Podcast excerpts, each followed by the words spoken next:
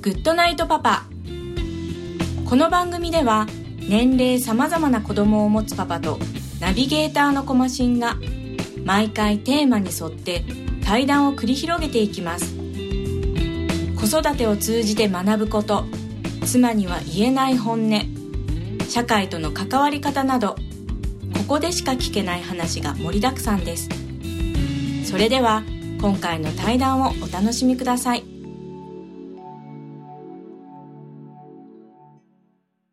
はい、えー、今回のゲストですけど、山形さんです。よろしくお願いしおます。願いします。えー、まあ、えー、山形さんもですね、私とは、えーまあ、音楽つながりというところでですね、えーやっておるんですけども、えー、まあ、いろいろとですね、私は話したい相手がたくさんおりまして、で、やっぱりあの、普段音楽の話する方はいるんですけども、音楽以外でもですね、なんかあの、普段の話の中で、この人いろんなネタじゃないですけど、いろいろ幅広いこと考えてそうだなって、大体その会話の節々でわかるんでですね、やっぱその中であのぜひですね、えーちょっとゆっくり話したいなと思って、えーおったので今回お招きした次第ですということでよろしくお願いします。でえっとまあ今のえっと、えーまあ。えー家族の状況というかですね、一応これはお父さん同士の対談ということになってますんで、えーそのあたりちょっと教えてもらいたいなと思うんですけども、えっと、今は、えっと、どんな感じに、はい。まあ、えー小学校3年生の娘がいるんですけど、はい。まあ、まあその親権はもう実は、えー元嫁にありまして、はい。今年の5月にまあ離婚してしまったと、はい。えーまあ、2年ぐらいはまあ別居はい。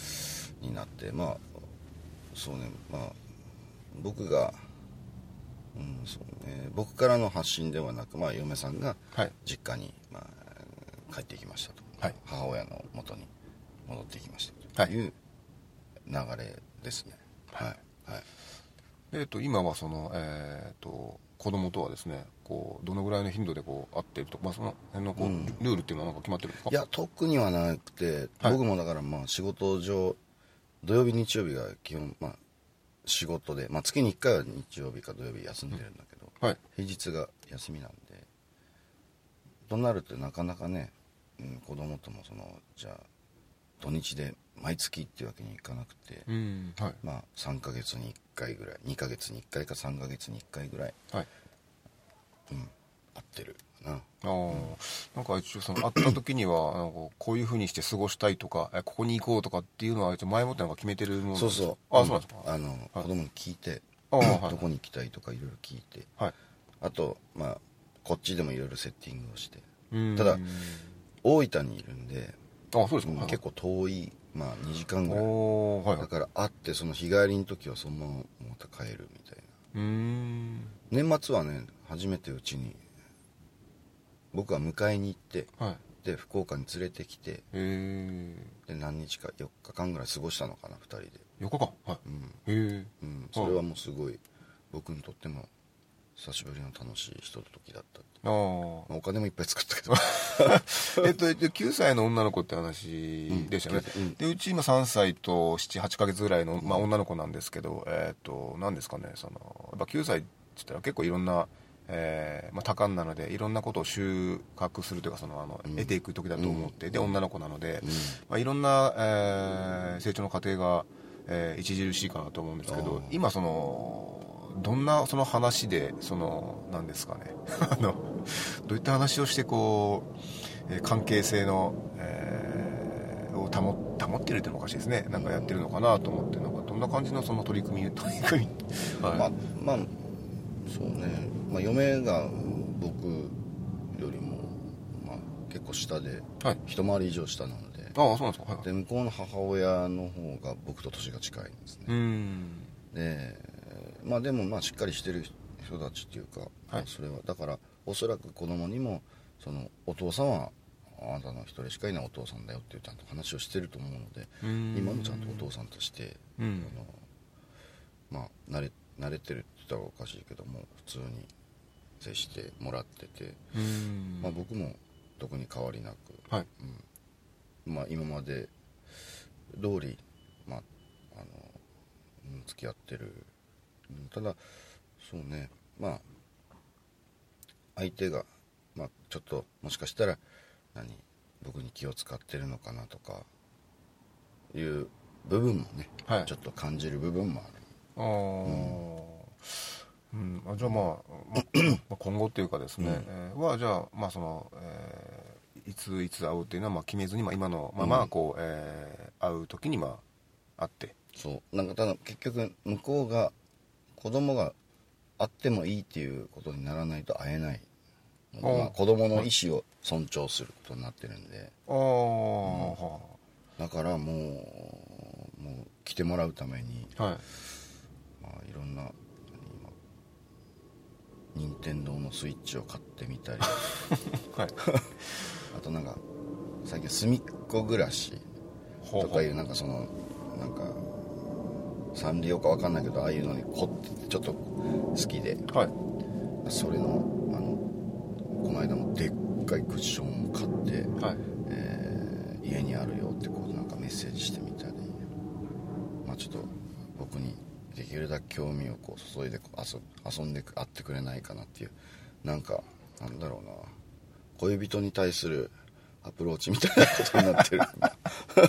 あいいですね。ああじゃあまあ子供だけどまあその本当に、あまあ過去に自分が女性にやってきたアプローチかのように、うん。まずその興味をまず持ってもらう。そうそうなんかでなんかでも子供って結局なんかああ、まあでもなんか次やったらなんかまたなんか出てきそうだっていう期待感を持たしてまた次につなげる終わり方をやっぱしないとですね。やっぱ向こうもまたなんかね生活戻ったらいろいろとまたあるでしょうから、やっぱそのお父さんの優先順位がまた下がるわけですね多分ね、うん。私生活してる間は多分そのお父さんお父さんって考えてるわけじゃ多分ないと思うんで、あの学校での生活とかもろもろのことがあった上でじゃあお父さんってなってくるとまあ優先順位はおのずと下がっちゃうわけじゃないですか。その期間が空けば空くほどですね、だからその中でまあ、えーじゃあ次なるそのでまた次やったらこんな話もしたいなってやっぱりねあの考えることもあると思うんでですね、ああとはもうちょっとあの外に出僕が出張で飛行機に乗ってうん。行く時とかはもう大体必ずなんか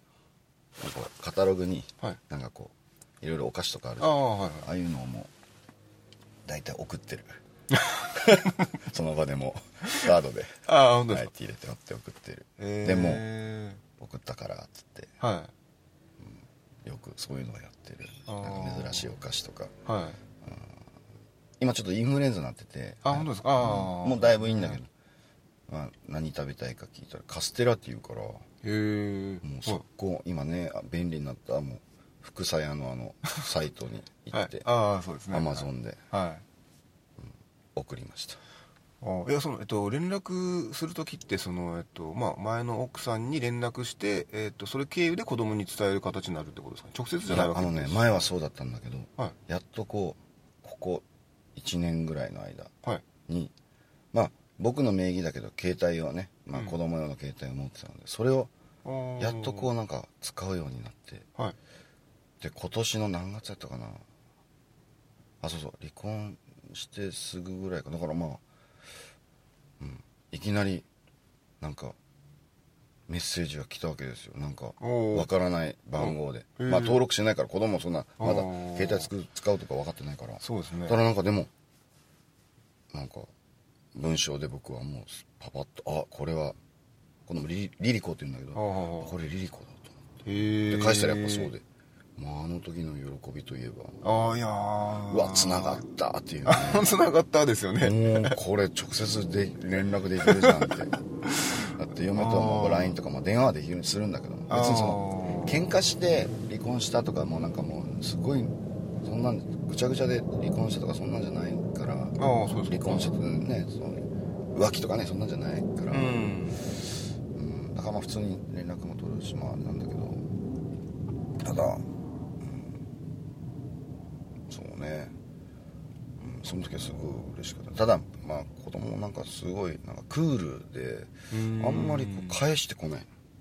返してこないっていうの？はああ送ってもうんなんかもうちょっと「うん」とか「分かった」とか「何食べたい」とかなんかもうたまにこうなんかお父さんなんとかなのたまに送ってくる時あるけどはい。ほとんどなくて。だからもうちょっと興味を引くようなメッセージとか、はい。い、ろんな言葉を送るしかなくて。これがスマホだったらね向こうにいろいろ画像送れるんだけどまだやっぱスマホはねまだねちっちゃい子供だからまたね教育にも良くないからそう子供の携帯だからショートメールしかない。ああいいですねそのなんか前の時代で言うとポケベルみたいな。そうそうそう。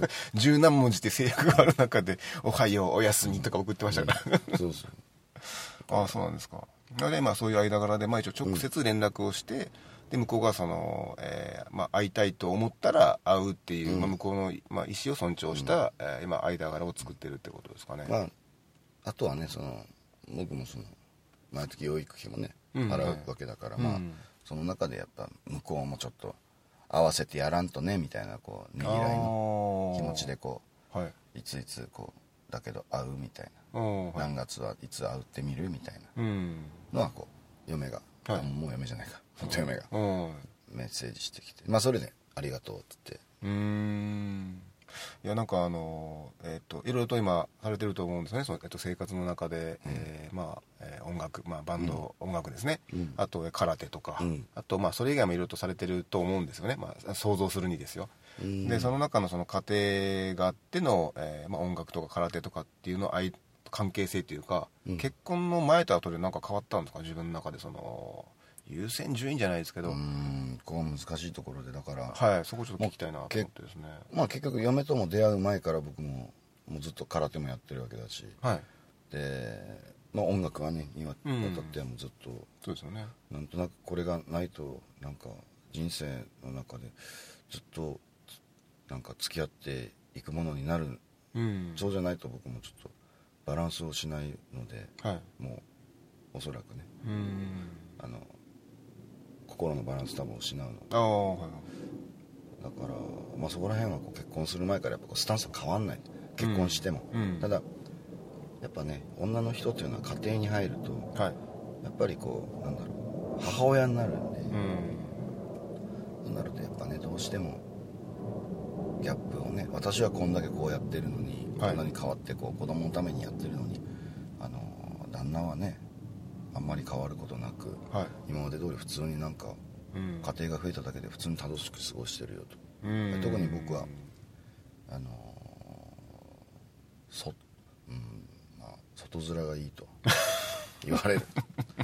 まあそれは自分でもそうだなああ自分でもそう思うんです。かでもね僕ね、はい。やっぱ、うん、そういう差がっていうか、まあ、仕事柄まあ営業だし、あうん。まあ、外面まあ、うん、だからもしかしたら今思えばね少し家庭との時間を犠牲にしてその外を大事うん。に仲間を大事に、うん。うんしてたのかなっていう。である時あそのまあバンドか空手かどっちかにしてくれってはい。言われた時があって。はい。で一時ちょっと僕もなんかちょっとギクシャクしすぎてたのでまあ半年ぐらいちょっとじゃあ空手に行かんよただその時もちょっとかなりもう辛くて、あうん。ああとまあ仲間もいるし、ね、ああそうですね。今までずっと稽古して仲間もいるし。だからやっぱお互いこう体を預け合ってこう付き合うね叩き合ってきた仲間っていうのはやっぱもう結構ねはい。あんまりなんだろう。まあ空手をやめてった仲間もいるんだけど。うん。でもやっぱねなんなんか飲み会の時やっぱあったりする。来るし。うん。やっぱなんかでつながってる、はい。まあ、仲間意識がすごく強いのかな。うん。だからそういうところでやっぱ仲間も家庭も大事だけど仲間も大事どっちも大事う。ん。なそこでまあギャップっていうか。まあでもそれってそのあれですね自分の中でどっちが上とか下手かでもなくてですよね。あ僕もそうなんで。ただやっぱりあの相手から見るとですねあのなんだろうな。まあ向こうの期待値もあるんでしょうけうん。どえーもうちょっとこうそのまあ空手うんというものと比べて家庭でもうちょっとこっちの方を優先してよとかってやっぱ女性思うんですかね。そうだね僕もその気持ちよくわからないんで。あと家にねやっぱうんなんだかんだ言っているから、うん。僕もその、まあ、働いてくれるのはありがたいけど、はい。別に働かんでいいと、うんはい。うん、いうもうメッセージをしてたので、うん。もう彼女もう大学を卒業して僕とすぐ結婚したのでああそうですか。社会に出てないので。ああだからまあちょっと働きたい的なのはあったのかもしれない、まあ、ちょっと子供がね落ち着いてただ、まあまあうん、子供を預けたくないと。その働いてる間。でまあ母親向こうの母親がしょっちゅううちにはい。もう毎月のように1週間ぐらい泊まっていくぐらい来てたり それすごいですね。はい。だから何日か泊まって毎回帰ってるのかな。だからまあおばあちゃん子になってたのもあって。でまあねもしかしたら僕の不満もたくさん言ったでしょうしうん。僕がいない時にうん。高校だって、まあ、だから僕も向こうのお母さんにちょっと出てこいって言われたこともありますし、へえおうまあ、あの時はでもなんか高いギターを買った時ぐらいですかね。ちょっと出てこいと。まあ確かにその自分の可愛い娘がですよ、まあ結婚した相手が。あのなんかなんか趣味かなんか知らんけど、うんまあ、結構な高価なものだと思うんですね、まあ、僕知ってるんで大体その辺の 音楽のこと分かるんで。多分結構なものを買ったんじゃなかろうかと、まあそれは怒るわなと、しかも理解できない世界のものを、まあ、あっちからすれば買ってるわけなんで。ああまあ。でももう買ってもいいって言われてまあでも試されたのかなと思うんですけどね。ただはいはただ僕もなんかこの仕事でここでここまでこいうん。う負けないではい。実績を出して、そうですね。まあ、1年を通じてね。うん。だからそれのそれでもし打ち勝つことができたらうん。自分にご褒美をっていう部分でそれに向かって、まあ、やったんですけど。うん。まあまあね。そういうのがそういうお金を使うことがあったらそれ子供にうん。子供の将来のために。うん。いやそれはでもね僕はもう遅いけど当然のことかなと ああ、まあでもその何ですかね、えー空手ですよね、えー空手道道空手道なんですかね。空手道。道ですよね、うん。そういうのってやっぱいろんな、えーものがあると思うんですけど、僕はそういう世界をちょっと知らないんでですね、あのだからまあ、えー茶道とかもまあ一個の道だと思うんですけど、そういうものを知らないんでその仲間っていうのが多分そこには大体いると思うんですよね、そういうのを知らない側からするとですねそのその道が教えようとしてるもの教えたいものを伝えていこうとしてるものってやっぱなんかあの確固たるその言葉としてもそこにあるのか、あのやってるうちにその精神として分かるさっていうものなのかその辺とかってどんな感じなんですかね？いややっぱ自分の心を磨く、うん。うん。その精神を磨くものうん。だと思うので、うん。特にまあ武道。は、うんそうですよね。で折れない心、うん。うん。絶対こうだと思ったら絶対それに向かって突き進む。そういう力を持つ。はい。胆力を持ったりとか、うん。ただあとはまあ礼に始まって礼に終わるけど、うん。まあ、道場君とかもやっぱあったりして。ああ普段そんなに言わないんだけどたまに、はい。まあ稽古ね全部最後に道場君行ったりする。一応えっとその壁っていうかそのあれに貼ってるわけですよね？そのあれがあ縁縁に入れてなんかこう。ああそういうとこもあるね。ああ、うん。へえそれってやっぱまあやっぱりねまあね。あの頂上を軽視粗暴の振る舞いを慎むこととかね。だから結局うんあの目上の人を敬えと。おあとは神仏を尊びおね。健常の美徳を忘れざることおおはいはいまあねそういうの大事にします。はい。はいあとやっぱ知性と体力と向上させことに臨んではい。謝たざることと。あれいっぱいある一 つって言ったらそれをまでみんなでこう言う。で最後にねはい。あの生涯の修行空手の道に通じ極真の道を全うすること、っていう言葉がはいはい。まあ、それをみんなで言って終わるわけだよまあいやあのなんかそういうねあのやってると思うんですよ、であのさっきあの話してましたけど一応あの、えっと、営業の仕事してるとうんいうところで、やっぱその空手の教えって仕事にめちゃくちゃ通じてるんじゃないかなって僕はなんかあの、まあ思います。想像してるんですよね。そのあの教えがあって、まあ、折れない心でしたっけ、うん。とかっていうのがあって、まあ、そういうのを持ってその仕事に取り組んでる、まあ、あの意識しなくても取り組んでると思うんで多分そこってすごく大きいんじゃないかと思って、だから多分仕事でもまあそれなりの結果も出して、あのーちょっと前僕が思ったのはその、えっと、ライブの時にですね、おあの普段その仕事のお客さんが来られてたじゃないですか見に。来あれとかってその普通の一営業とお客さんではですね考え難い間柄じゃないかなって僕はちょっと思ってるんで、でも来るってことはその、えーお客さんだけど多分それ以上なんかもっとこう深い何かっていう関係性をうん。作ってるはずなんですよね、うんらそれが僕の中で空手道から来てのその、えー仕事に行ってのでお客さんとの付き合い方みたいないうのがですねなんか一本通ってる気が僕はしてたんですけどなんかその考え方的になんかあります？そのこういうふうな、えー対人関係というかその、うん。付き合いをしていきたいと思う自分の中でも確固たるものがあるんだとかなんかその辺とかって考えあります？そうね、はい。難しいところでただその、ん。音楽となると僕もやっぱこう、まあ、だいぶ株かなくなりましたけどやっぱ僕も株いってたので。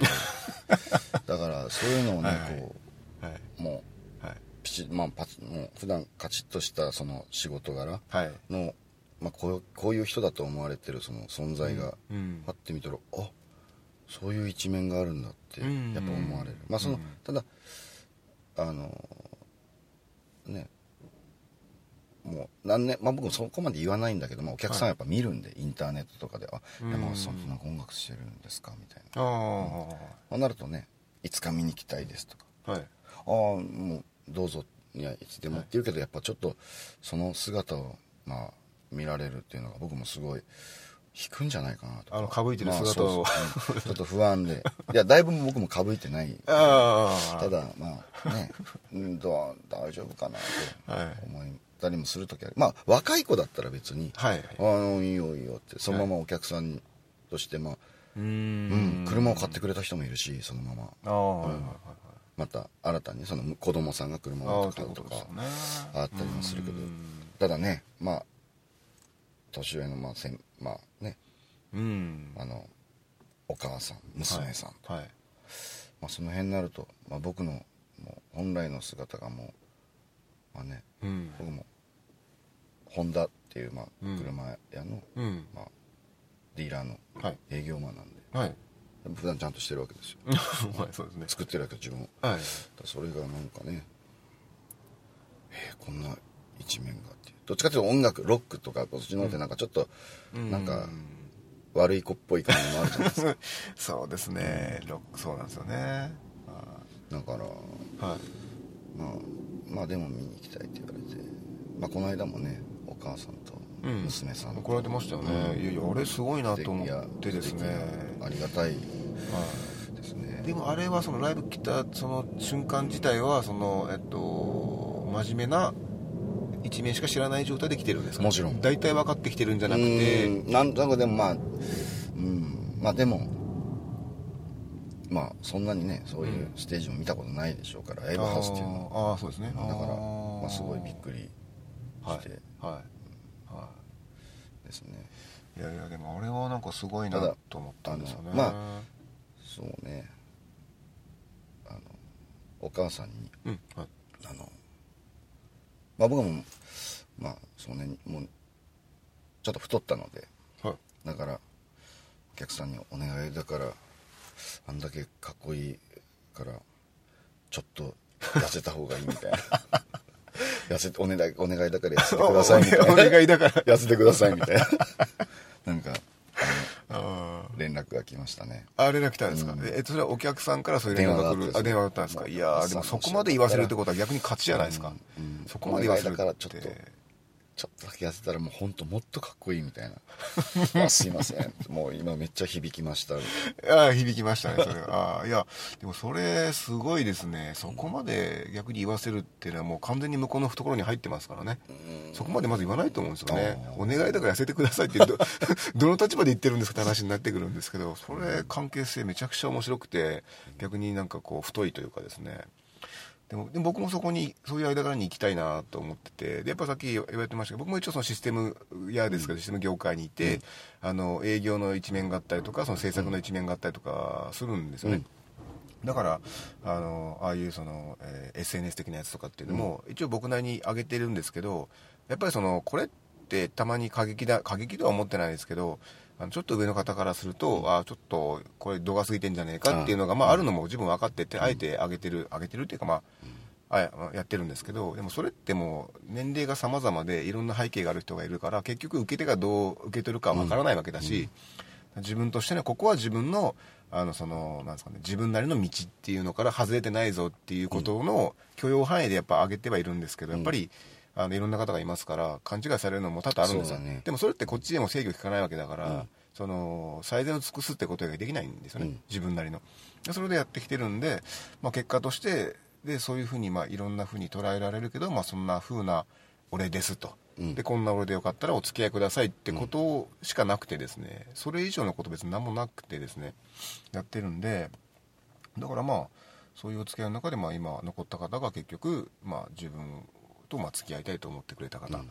だったりとかっていうまあ結果論かなと思ってるんでですね。やっぱりその人付き合いとか、えーまあどこまで、えー出すかあかぶいた一面をどこまでっていうのはやっぱりまあまあ確かにあの大事なところではあるんですけどね、うん。はい。だからその辺のなんか人間関係とかそのお客さんだけど来てくれるなんかっていうところがですね多分あの本人は意識してないんでしょうけどなんでしょうね。他の方とはちょっと違った、うん。えーなんでしょうね。生き方をしてるんじゃないかと。いうのが僕なりにちょっと感じていたんですよね。まあ外外面じゃねえだから。あ外面ってことですかね。あー。わかんないけど。うん。まあどこなんだろうな。でもまああの可愛がってもらってるんだよね。まあってことですよね、いやなんかそこはちょっと僕の中で前から感じていたんで。でそでもそれってですねあのあなんでしょうかね。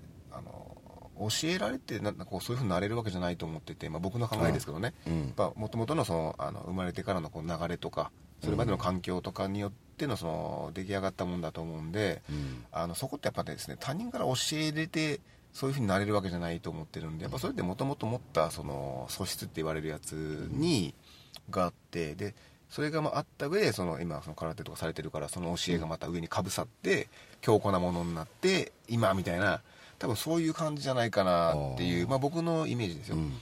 いうのがあったんであのそういった意味ではなんかやっぱりまあそうね仕事がきつい時とかまあその、まあはい。数字をかけない関係。うんそうですよね、でまあまあ波はやっぱね誰しもいい時はめっちゃいいけどまあうん。ちょっと本当に良くない時は良くない時もある。そうですよね。本当はそれ波があったらいけないだけどあー。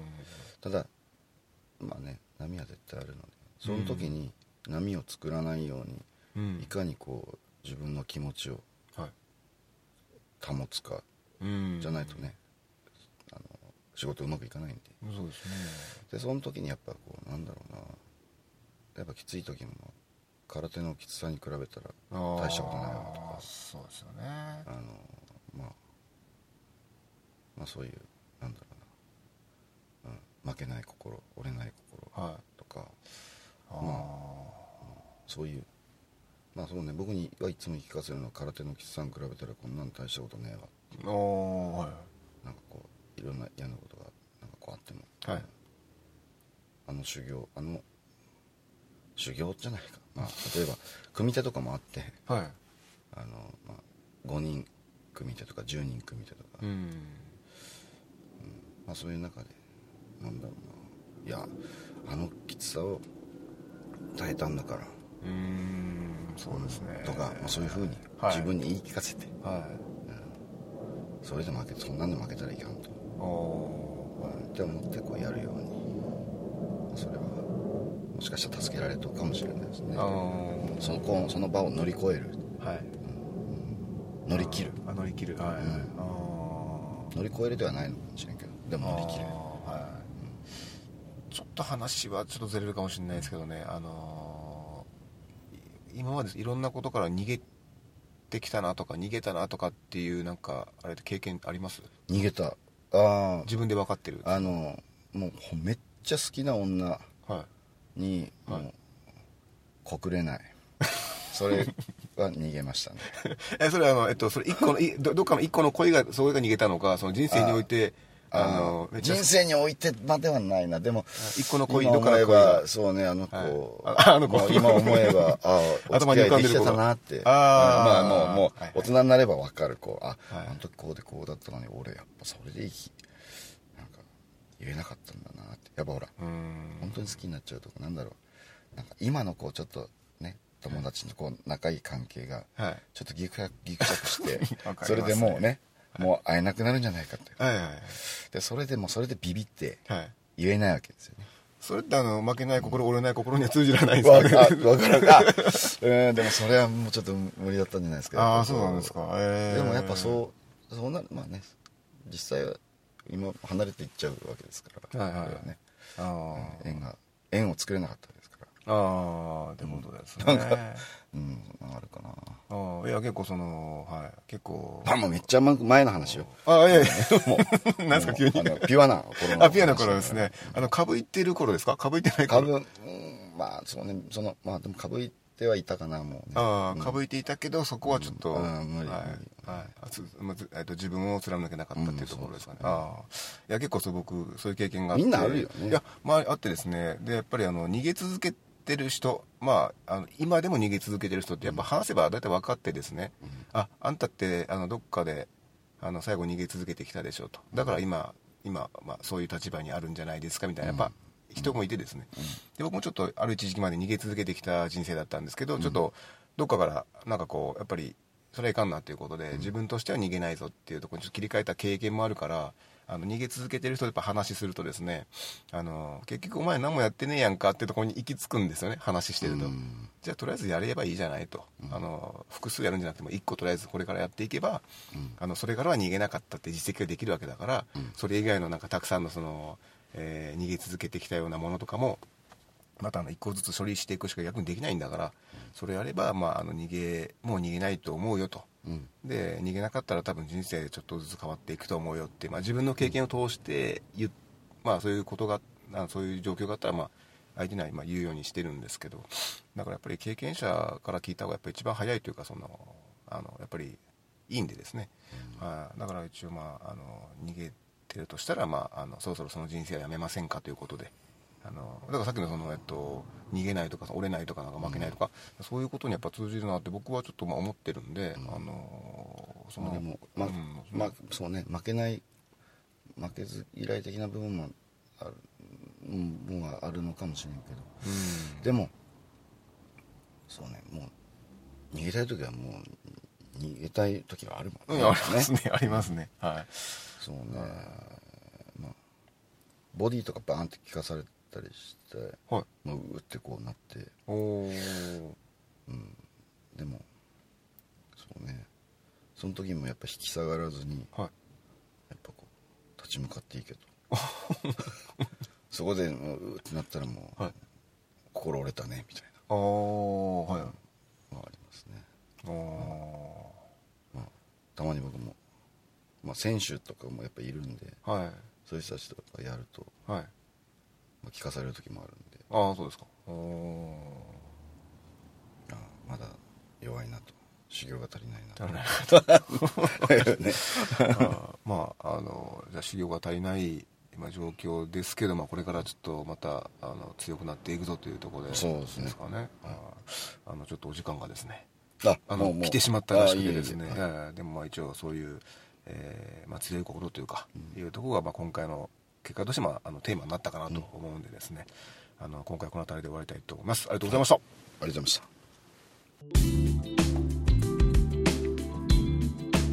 た。コモシンのグッドナイトパパ。今回の対談はいかがだったでしょうか？当然あると思っていたものがまさかなくなるとは思わなかった。印象的な言葉でした。相手の話を自分の身に置き換えることで得るものがたくさんあるなと感じます。ではまた来週お会いしましょう。おやすみなさい